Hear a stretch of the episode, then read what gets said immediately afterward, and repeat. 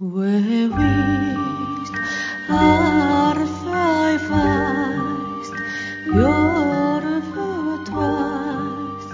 ぼ日刊階段山猫便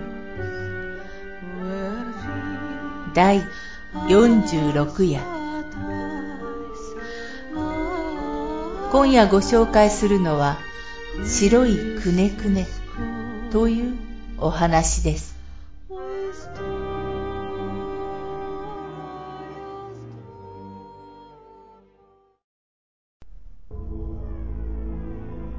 小学4年生くらいのことなんだけど、親戚が水泳教室を開いていて、そこの夏季合宿みたいなのに参加させてもらった。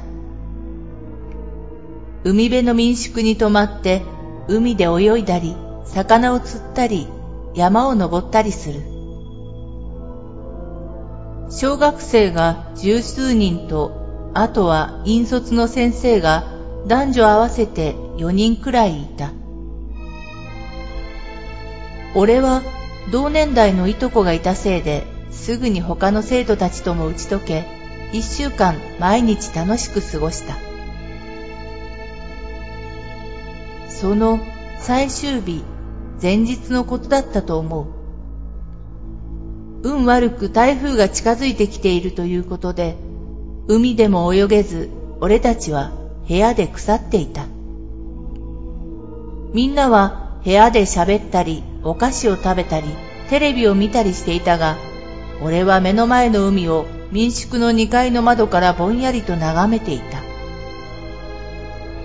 強風でものすごい高さの波がバッコンバッコンやってくるグレーの海。なんだあれ？思わず声が出たのかもしれない。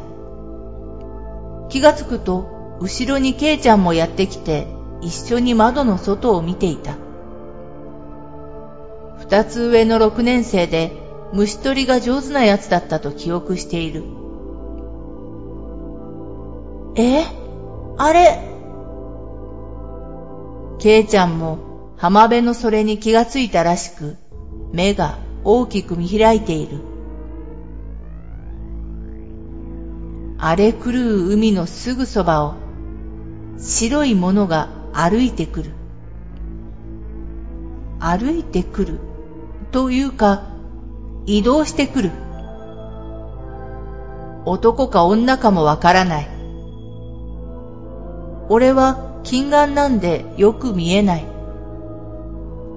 服とか着ているようには見えないんだけど、全身真っ白だ。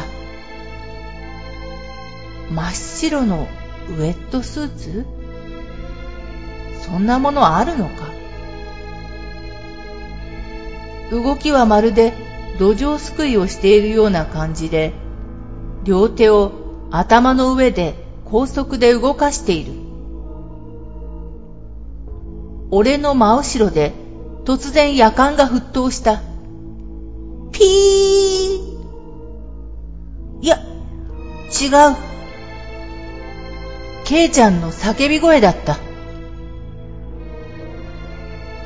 引率の先生が飛んできた。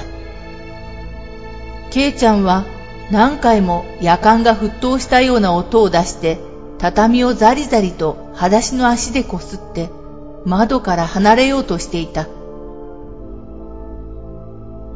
その後、引率の先生と他の先生とが、ケイちゃんを病院に連れて行ったような気がする。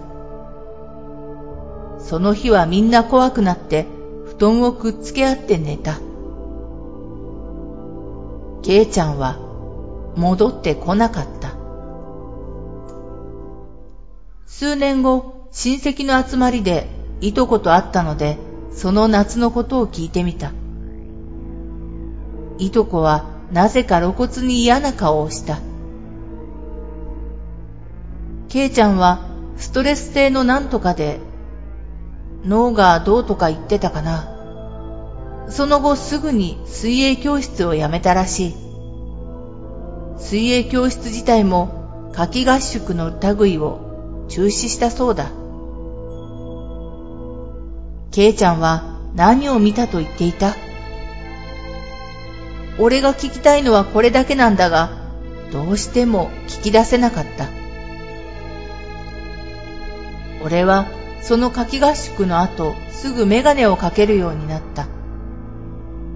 でも今でもその夏季合宿の時にメガネをかけていたら、と思う。ケイちゃんは一緒に森を探索した時に木に擬態しているような虫も真っ先に見つけるほど目が良かった。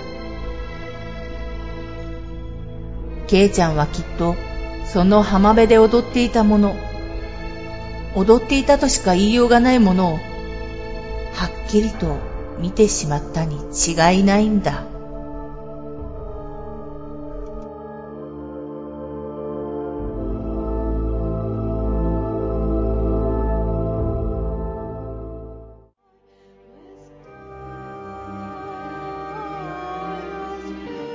今夜のお話いかがだったでしょうか？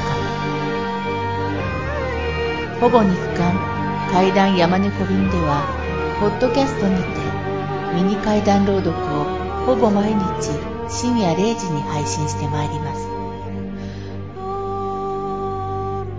それでは皆様おやすみなさい。良い夢を。